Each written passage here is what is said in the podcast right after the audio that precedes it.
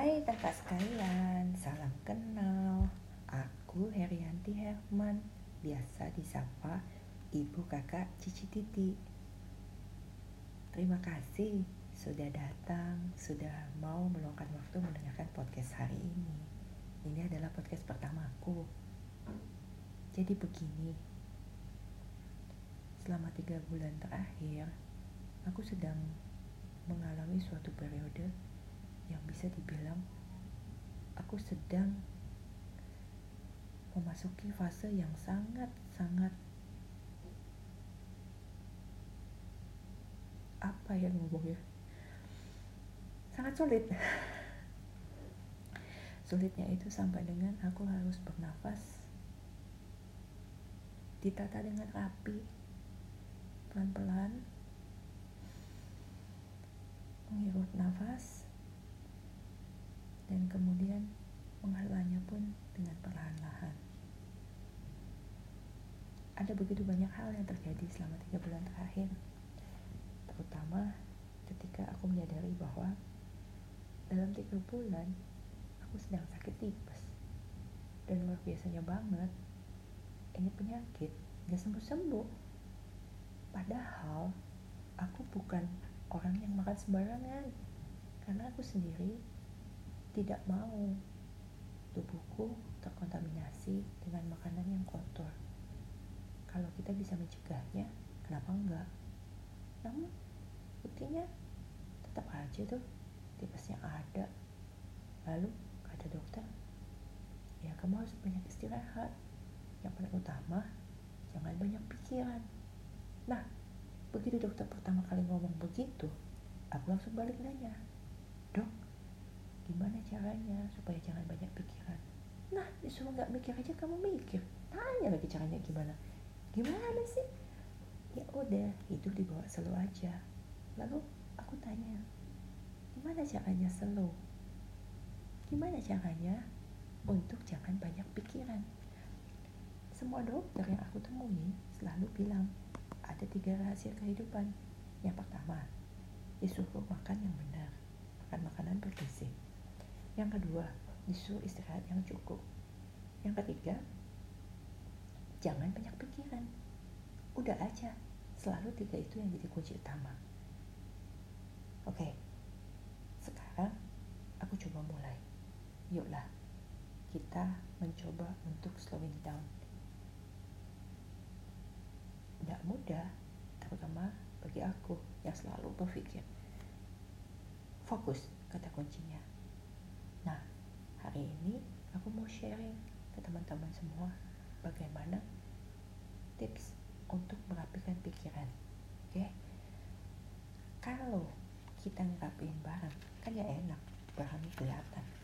Nah, gimana kalau kita mau ngerapiin pikiran? Kan semuanya ada di dalam pikiran kita.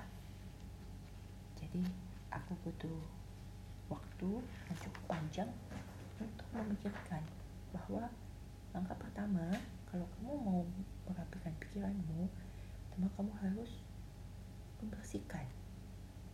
Dan kamu harus filter pikiran-pikiranmu mana yang positif dan mana yang negatif.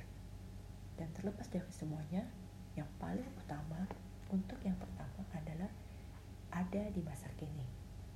Artinya adalah kamu memberikan kesempatan kepada dirimu secara hati, fisik, pikiran, menjadi satu.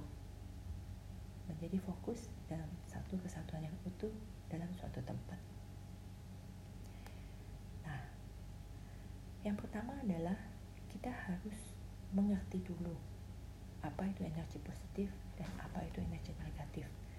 Karena tidak akan pernah bisa bagi kita untuk mendapatkan pikiran yang positif sementara hati kita dipenuhi pikiran yang negatif. Jadi kalau kita punya pengalaman yang tidak baik di masa lalu, sesuatu yang menyakitkan, sesuatu yang membuat trauma di hati, itu akar kepahitan yang harus kita bersihkan. Karena kalau tidak, akan sulit sekali bagi kita untuk bisa menjadi pribadi yang baik. Karena ada banyak kepahitan itu akan mempengaruhi pola pandang pikiran kita. Yang kedua adalah slow down ya. Jadi tiga bulan ini aku banyak belajar untuk tenang. Jangan panik-panik jangan sibuk-sibuk. Semuanya dunia baik-baik saja. Ya dunia tidak berputar lebih cepat dan tidak berputar lebih lambat. Hanya kita menanggapi dan respon terhadap suatu kejadian adalah penting. Dan pikirkan apa yang ingin kamu tuju. Penting sekali untuk kamu tahu apa yang kamu inginkan dalam hidupmu. Karena itu akan menjadi panduan bagaimana kamu akan melakukan dan menjalani kehidupanmu. Dan di dalam hidup ini tidak pernah ada satu keharusan tidak ada yang paksa kamu untuk kamu melakukan ini kamu harus begini harus begitu nggak ada itu adalah situasi di mana lingkungan sekitar ingin kita melakukan sesuatu dan merespon sesuatu. Nah, pilihannya ada di kita. Apakah kita akan menjadi proaktif, kita mempelajari situasi yang ada dan bagaimana kita menanggapinya dengan baik, atau kita reaktif. Semuanya pilihan. Jadi, dibandingkan untuk berkata bahwa aku harus begini, aku harus begitu, akan lebih baik ketika kita berpikir, ya oke, okay, uh, aku mau memilih mengerjakan ini dengan penuh kesadaran diri. Karena kita tahu bahwa yang kita lakukan itu akan mendatangkan kebaikan untuk kita.